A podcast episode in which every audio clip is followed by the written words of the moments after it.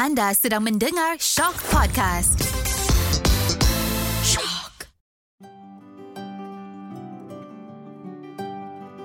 Hari ini menjadi saksi. Pernah tak terfikir apakah yang pernah berlaku pada hari ini dan apa kaitannya dengan diri kita? Ya, pada tarikh hari ini ternyata setiap peristiwa ada ceritanya. Dan kami akan rungkaikan segalanya di podcast mesin masa hari ini menjadi saksi. Hello, hello, hello guys. Selamat kembali dalam mesin masa hari ini menjadi saksi. Kisah realiti apa pula kita akan meneroka hari ini? Baiklah, pada 16 Februari 2022, itulah tarikh hari ini, kita akan putarkan masa kepada tahun 1923.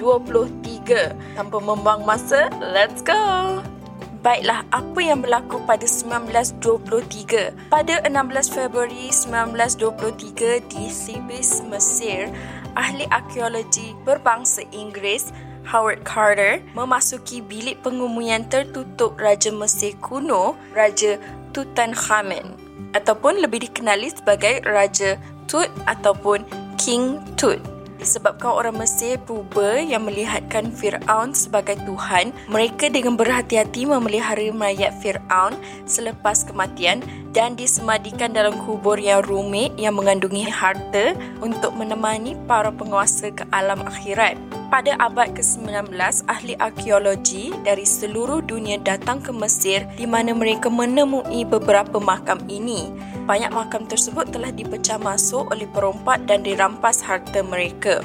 Apabila Howard Carter tiba di Mesir pada tahun 1891, dia menjadi amat yakin terdapat sekurang-kurangnya satu makam yang belum ditemui iaitu makam Tutankhamen yang lebih dikenali sebagai Raja Tut ataupun King Tut yang hidup sekitar 1400 BC dan meninggal dunia ketika dia masih remaja.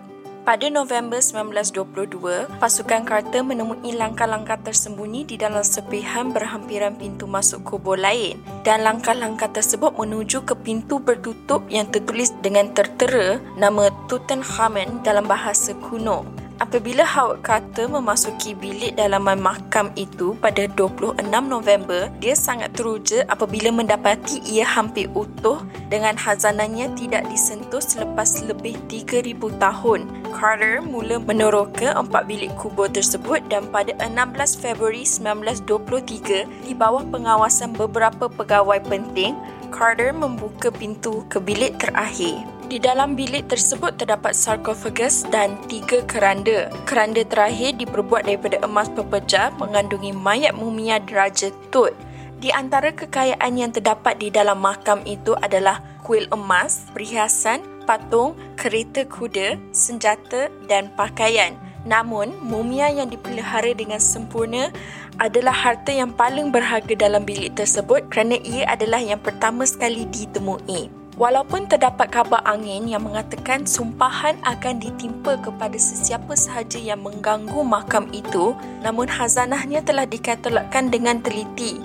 Ia telah dikeluarkan dan dimasukkan ke dalam pameran pengembaraan terkenal yang dipanggil sebagai Treasures of Tutankhamen. Rumah tetap bagi pameran itu adalah Egyptian Museum di Cairo. Baiklah itu dia hari ini menjadi saksi pada 16 Februari 1923.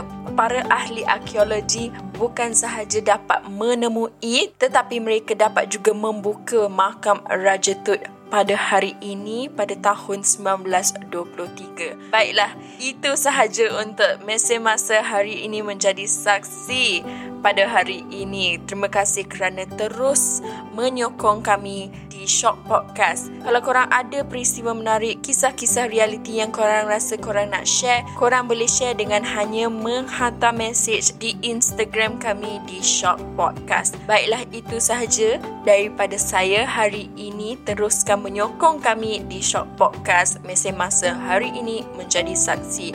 Sama-sama kita meneroka dan mencungkil kisah-kisah realiti yang pernah berlaku pada suatu ketika dahulu. Okey, itu saja guys. Bye.